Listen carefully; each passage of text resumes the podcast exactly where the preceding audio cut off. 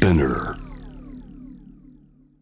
アップクロス。月曜日は僕津田大輔が気になっている話題をお送りします。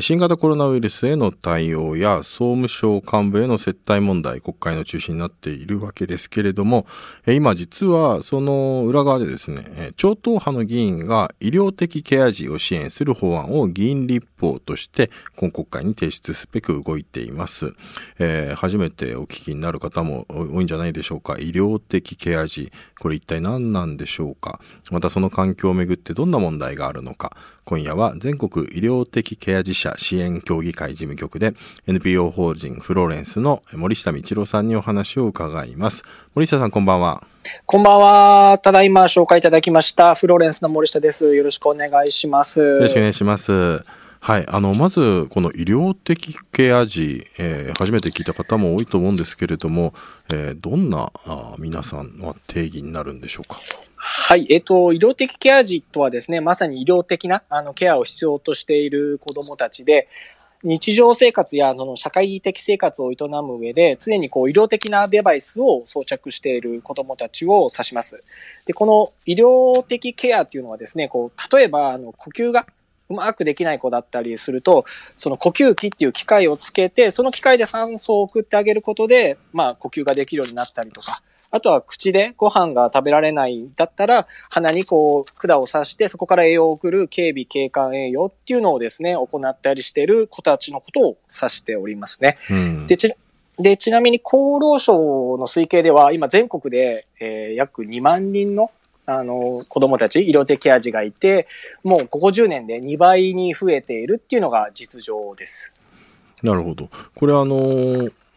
あの話を聞いていてですね、この医療的ケア児と、あるいはまあその障害を持っているお子さん、障害児、これ違いというのは何なんだろうって思われた方もいらっしゃるかと思うんですけど、これはどうなんでしょうか？そうですね。基本的には障害児っていう大きな枠組みがあって、その中にまあ医療的ケア児が含まれているっていうのがまあ一般的なイメージかとは思います。なるほど。これ大体全、どれぐらい今いるんでしょうか？今ですね、えっと、全国でその19歳未満ですと、えー、約2万人ぐらいの子供たちがいると言われてます、ね、あ結構多いですね。えーえっと、これは昔と比べて今はどうなんでしょうか？増えてるんでしょうか？減ってるんでしょうか？今はですね、ものすごく増えております。そうなんですね。えー、え、この、えー、なぜものす、この近年増えているんでしょうか？理由を教えてください。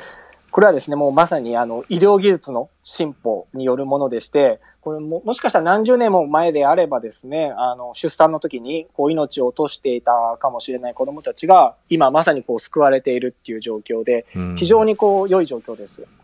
そうか、だから増えているというのは、あの、むしろ医療技術が進化したから昔だったら助からなかった子が今そういったことによって助かって命をえー、つないでいるからでもあの状況としてはあの厳しいので医療的ケア児という状況に置かれてるということなんですかね。そうですねまさにそうですね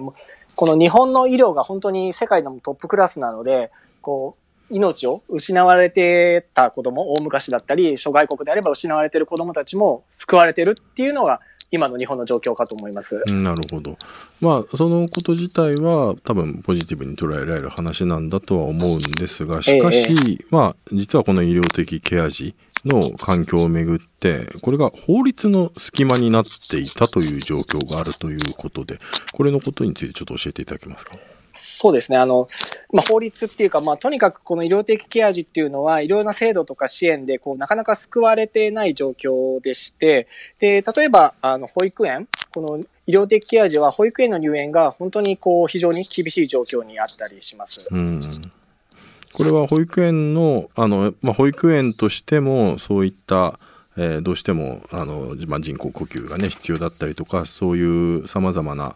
あ医療行為が不可欠なのでこれはつまりあの保育園として、えー、そういった医療的ケア児へのケアが手間があまりにもかかりすぎてしまって受け入れられないっていうそういう話なんでしょうか？そうですね。もうまさにこのケアする人っていうのは、まあ、まさにこの医療行為になりますので、医療的ケアっていうのは、その場合、看護師さんが、まあ、保育園だったりとか、まあ、幼稚園に配置されてないといけないんだけれども、この結局予算の兼ね合いで、なかなかその看護師さんの配置が進まなかったりとか、あとは小児専門の看護師さんがまたこう少ないっていうのが非常に大きいかと思います。ああ、なるほど。保母さんがだからやることができないわけですね。保育士さんがそうです。ね。そうですねうん。となると、しかも、あの、小児専門の看護師さんも少ない、くないと、少ないとなると、受け入れてくれる場所がないっていうことになるわけですね。そうですね。うんあと採用かけてもなかなか採用できなかったりとか、そういう状況です。え、じゃあ今、現状はでも2万人ね、あのえいらっしゃる、この医療的ケア児の方たちは、じゃあ保育園など行く場合は、どう、どうすればいいんでしょうか？まあ、行けない場合は、これは、えー、結局、親御さんが面倒を見るしかないという状況になるんでしょうか？そうですね。もう保育園とか幼稚園通えないので、家でもうずっとお母さんがまあ往々にして多いと思うんですけども、お母さんと過ごしているケースっていうのは非常に多いですね。うーん。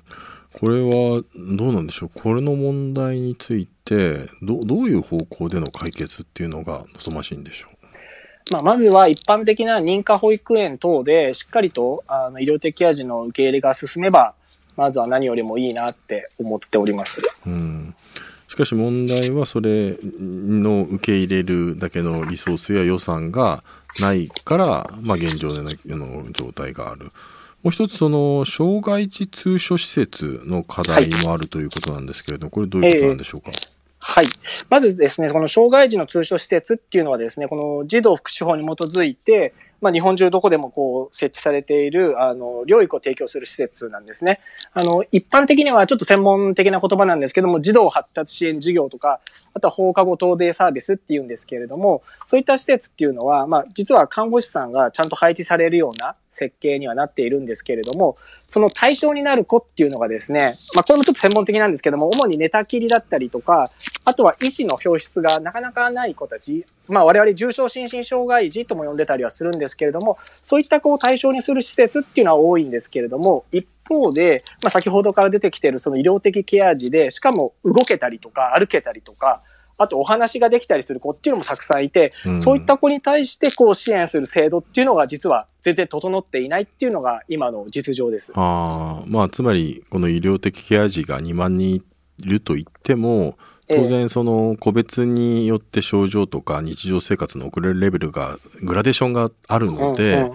まあそのグラデーションに合ったような形でのきめ細やかな、まあ、サービス提供ができてないっていう状況があるわけですね。そうですね。そうです。まさにその通りだと思います。うんこれもう一つ特別支援学校というね存在もあってあの、ええそこではあのケアできないのかっていうふうに思われる方もいらっしゃるかと思うんですけどこれはどうなんでしょう？はい。で、特別支援学校っていうのは、まあ、今度は未就学ではなくて、いわゆるこう小学校に上がっていく年齢の子たちを指すんですけれども、まさに特別支援学校なので、障害児に特化した教育機関ではあるんですけれども、実はここでも保護者が今度、その子供たちに、医療的ケアがある子供たちにこう付き添いをしないといけないっていう非常に大きな問題がございまして、で、その保護者は何のために付き添うかっていうとですね、その主に教職員にその医療的ケアについて、まあ、ある種引き継ぐっていうんですかね、レクチャーするようなあーケースがあるんですね。で、これがめちゃくちゃ時間がかかって、長いと、あの、半年ぐらい、その入学してから、お母さん、まあ、これも基本的にお母さんが多いので、お母さんって言ってしまうんですけれども、お母さんが、まあ、毎日のように学校行って、えー先生だったりとか、あの、看護師さんに、こう、この子の医療的ケアはこのようにやるんですよっていうような引き継ぎを、まあまあ半年もかけてやっているっていう、まあこれも非常に大きな問題と我々は捉えてるんですけども、あったりしますね。うんなるほどこれあの今までのねお話伺っていて、えーそういったねまあ制度の中で一番落ちくぼみ的なところに入ってしまっていて保護者の負担が大きくなっている医療的ケア児どの具体的にどのような症状の子が多いんでしょうか？症状、まああれですね、例えば、こう、口でご飯を上手に食べられないから、えっ、と、管で栄養剤を送るような経管栄養みたいな子とか、あとはもう寝たきりの状態なんだけども、こう、お話ができる子だったりとか、うん。こう、いいろいろな、なんだろう、えっ、と、障害だったりとか疾病はあるんですけども、それがこう、複雑に組み合わさって、それがこう、体とか、まあ、いろんなところに現れているっていうような状況だと思います。うんうん、これは、まあ、あの、看護師のね、資格、医療行為だからこそ、資格を持った人が出ないとできないっていうのが、まあ、これが難しいところであるっていう話だったと思うんですが、逆にこの保育士さんに何か追加の講習みたいなことをして、例えば機器の操作みたいなことを限定的にできるようにするみたいな、そういった解決策はないんですかね？それはね、もちろんございます。あの、特殊、特別な研修を受けることで、えっ、ー、と、医療的ケアの子たちに対して医療行為をするってことが認められるケースっていうのがあるんですね。そうすることで、保育士さんだったりとか、まあ、例えばあと介護士さんとか、そういった方が医療的ケアをやると。で、より重い子たち、先ほどちょっと出た呼吸器とか、ああいう医療依存度の高い、結構リスクの高い子たち専門のその知識とか技術が必要になる子たちは、看護師さんにやってもらうっていうような、ある種のこう分業っていうんですかね。そういうことができれば、もっともっとこの受け入れ体制っていうのは進むんじゃないかなって思っております。なるほど。まあその分業を進める意味で、現役の保育士さんたちが研修するような、例えば、うん、あそこの、なんでしょうね、そこに、えー、まあ行政とか、政府が補助金出したりだとか、あるいは何かしらの手当をするっていうのは、まあ政策的に求められてくるっていうことでもあるかもしれないですね。はい、これでもお話伺っていると、やっぱりそういった医療的ケア児を持つ親御さんの負担は、かなりなんか想像以上に大きいんじゃないかと思うんですけど、この辺いかがですか、いや、もうめちゃくちゃ大きいですね。あの、結局、仕事をしてる方っていうのは、結こう、子供が預かってもらえないんで、もう結局仕事を辞めざるを得ないっていうのがまず一つあると思いますし、あとは仕事してない方でも、結局その医療的ケアのある自分の我が子のために、まあいろいろと時間を費やすっていうのは当たり前のことなんですけど、一方でそれがものすごくこう時間的に取られてしまうので、家事だったり、家庭のことだったりとか、あと兄弟の子供がいればそういう兄弟児に対するケア、そういったものがですね、なかなかできないっていうのがですね、非常に大きなところですね。まあ、あと、あとあれですね、あの、夜間、あのこう寝てる間にも結構色的ケアって必要だったりして、その色的ケア児が寝てる間に痰の吸引をしなくちゃいけないみたいなケースもあってですね、こう親御さんはこうまとまった睡眠時間がちゃんと取れないっていう方も非常に多くいらっしゃいます。うん、なるほど。この問題を解決するためにフローレンス、まあ結構もう長いですね。2014年から障害児保育園というサービスを始めているということなんですけれども、こちらはまあ運営していく中でね、まあ大変なこともありでしょうし、まあ課題もたくさん見えてきたことあると思います。このあたり教えていただけますか？はい。えっと、まずこの障害児保育園ヘレンっていうのはもう2014年なので6年半ぐらい前ですかね。あの、東京都の杉並区で開園したものでして、医療的ケア児だったりとか、あと先ほどちょっと出た重症心身障害児をですね、あの、通常の一般的な保育園と同じように長時間ですね、もう朝から夕方まで、こう、母子分離で、あの、預かるっていう施設を開園しました。で、現在は都内に5施設ありまして、毎日50名ほどの子が通っているんですけれども、この、なんだろう、重い障害のある子をですね、こう、預かることを目的にした保育制度っていうのがですね、まだ残念ながらこの日本っていう国にはまだなくて、うん、この障害児保育園ヘレンも、こう、いろんなこう、既存の制度をですね、こう、無理くりって言ったらあれなんですけど、こう、いろんな方法で、こう、ガチャッとこう、組み合わせて、どうにかこう、成り立たせてるっていうのがですね、こう、実情なので、まあ、結構収入的にも厳しいです。これあの、フローレンスさんというとね、病児保育で有名な NPO ですけれども、えー、その病児保育の延長で、この障害児保育園を始めようと思ったきっかけって何が、どんなものだったんでしょうか？それはですね、やっぱあの、まさにこの病児保育とかいろんなことをやっていると、いろんなお問い合わせをいただくんですけれども、その中に、えっ、ー、と、たまたまなんですけど、世田谷区にお住まいのお母さんから連絡があって、フローレンスはこういろんな社会的問題解決してるから、こう、いろいろ解決してくれるだろうっていう思いを持って、そのお母さん連絡してきてくれたんですけど、そのお母さんのお子さんが、あの、重症心身障害児で呼吸器をつけた子だったんですね。で、この子が通える保育園がちょっと全然見つかんないから、ちょっとフローレンスなんとかしてよみたいな連絡をいただいたっていうところです。うん。で、実際にやってみたとかで、まあ、このいろいろな事業スキームがね、極めて複雑になるというのは、これはどこがど、どういう、普通、普通の保育園とは何が違うんでしょうか？えっと、まず普通の保育園とは全く違う、こう、制度を使ってまして、うん、えっと、障害児を専門に扱う制度っていうのがいくつかあるので、そっちのなんだろう、全然違う制度をこう、二つ組み合わせて成り立たせてるっていう、超マニアックなことしてます。なるほど。で、まあ、しかしでも、それがちゃんとそういうようなね、障害者、障害児を受け、あの、入れられるような、まあ、制度や、まあ、支援の仕組みがあれば、そんな複雑なね、事業スキームを組み合わせる必要はないっていうことだと思うんですが、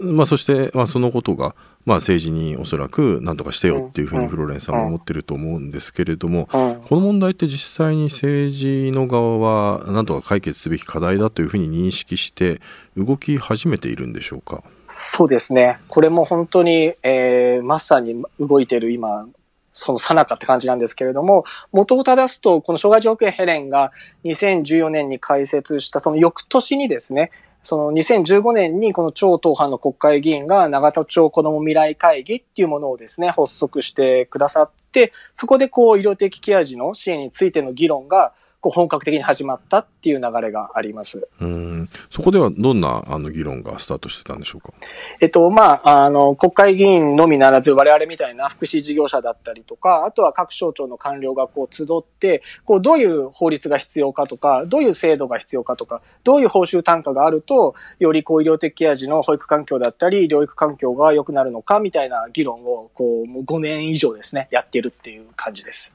うん、その後、まあ、2015年からそういう超党派のね、えー、会議がスタートして、状況って改善し始めたんでしょうか？えっと、少しずつなんですけれども、改善してるなっていうのが実感ですね。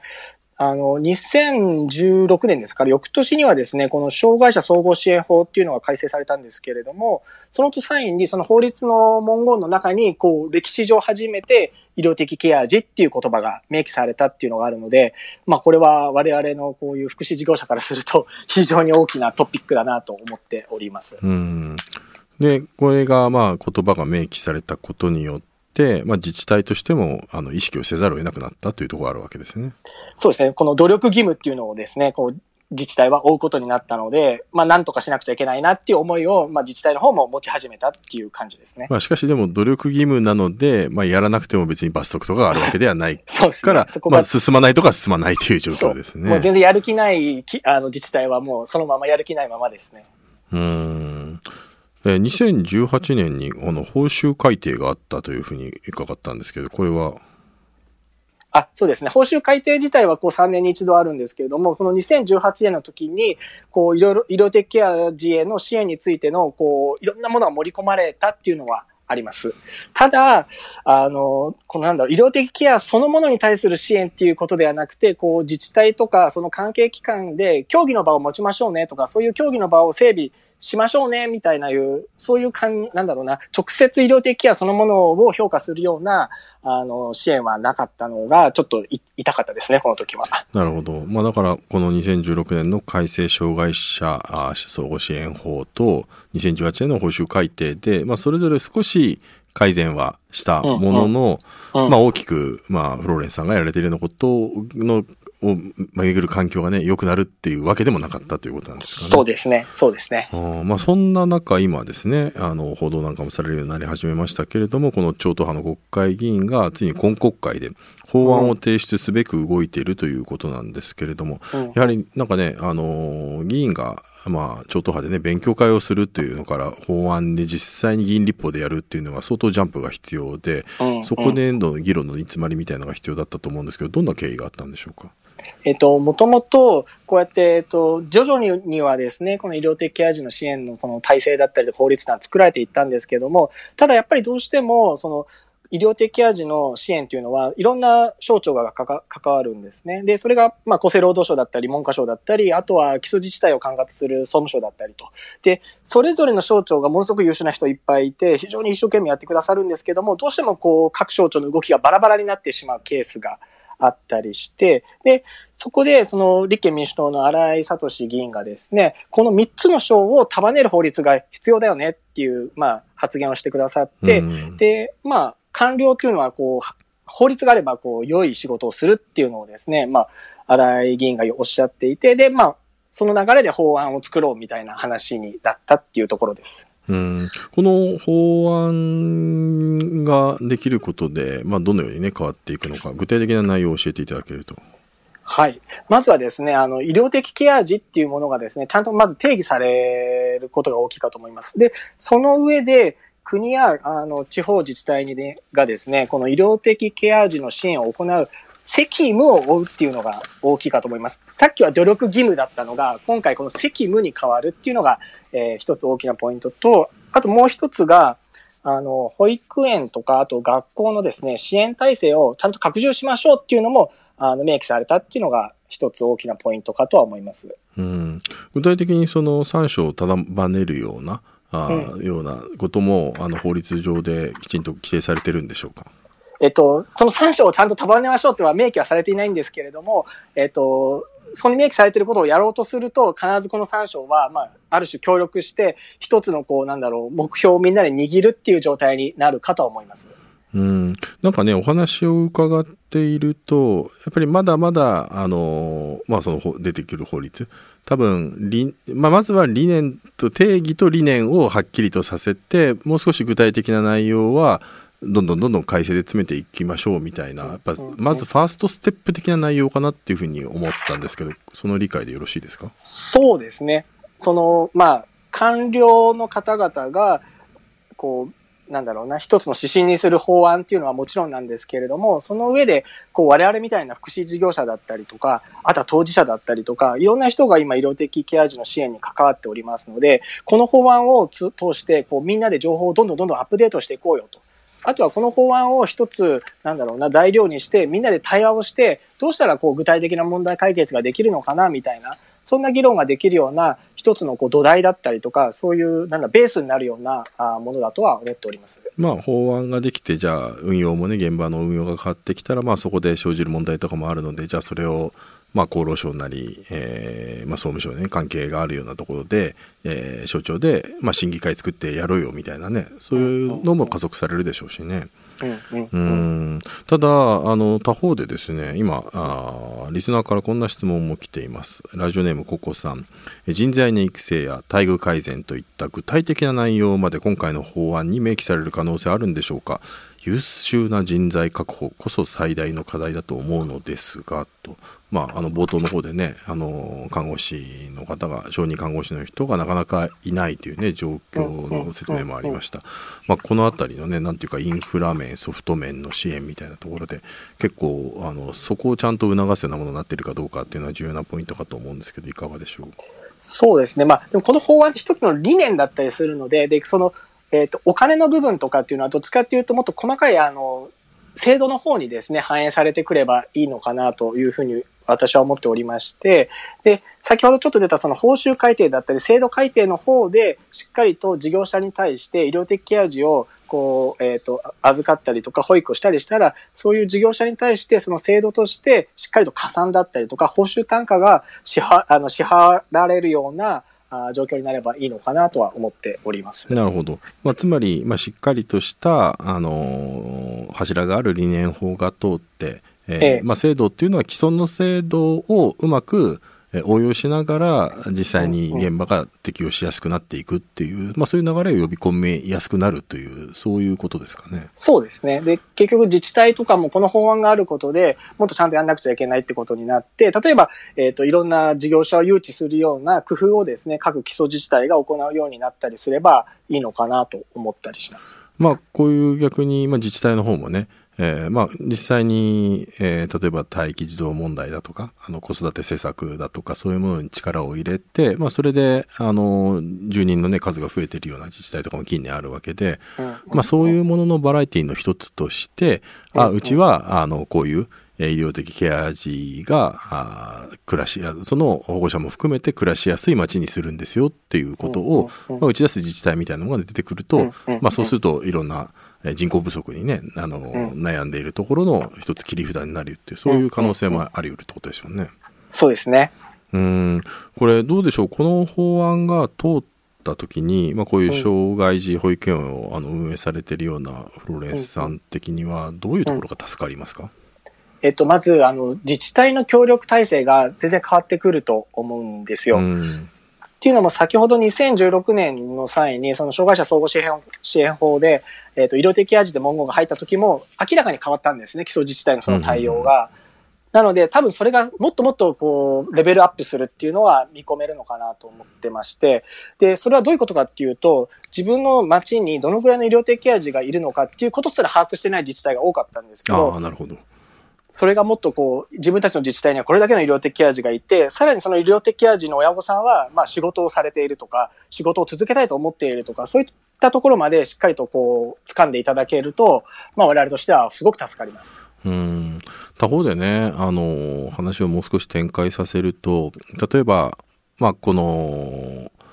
おそらく障害児保育園って普通の保育園を運営するよりも、まあ、保育士さんとしてのね負担も非常に大きいでしょうし大変な状況で。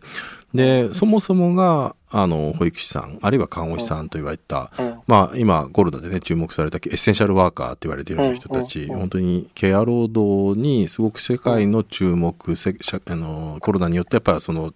重要性っていうのも上がっているんですが、しかしなかなか現実問題そういったけあのエッセンシャルワーカーの人たちの待遇が改善してこないっていうような状況もあって、まあ、むしろ、まあ、これあのフローレンスさんなんかはねずっと保育士さんのね待遇改善なんかもずっとあの提言されていると思うんですが多分この医療的ケア児だけではなくて元保育士全体あるいは看護師の置かれているような状況というのをちゃんと政策的に手当てをしていくようなこと、まあそれを全部やるとなると本当に予算をねどれだけ税金使うのかみたいなのもあるんですけれども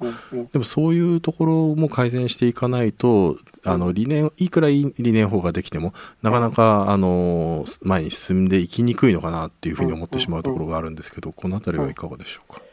そうですね。あの、そうですね。まさに理想だけ掲げてもダメでして、ちゃんとこう足場が固まるような細かなこう制度だったりとか、そういったものは非常に、あの、大切だなと思いますし、あとはやっぱりちゃんとやっている事業者っていうのは少なからずちゃんとあるので、そこをこう、ちゃんと評価してくれるような制度があるといいのかなと。っていうのも逆に言うと、かなりこう、粗悪な事業者っていうのも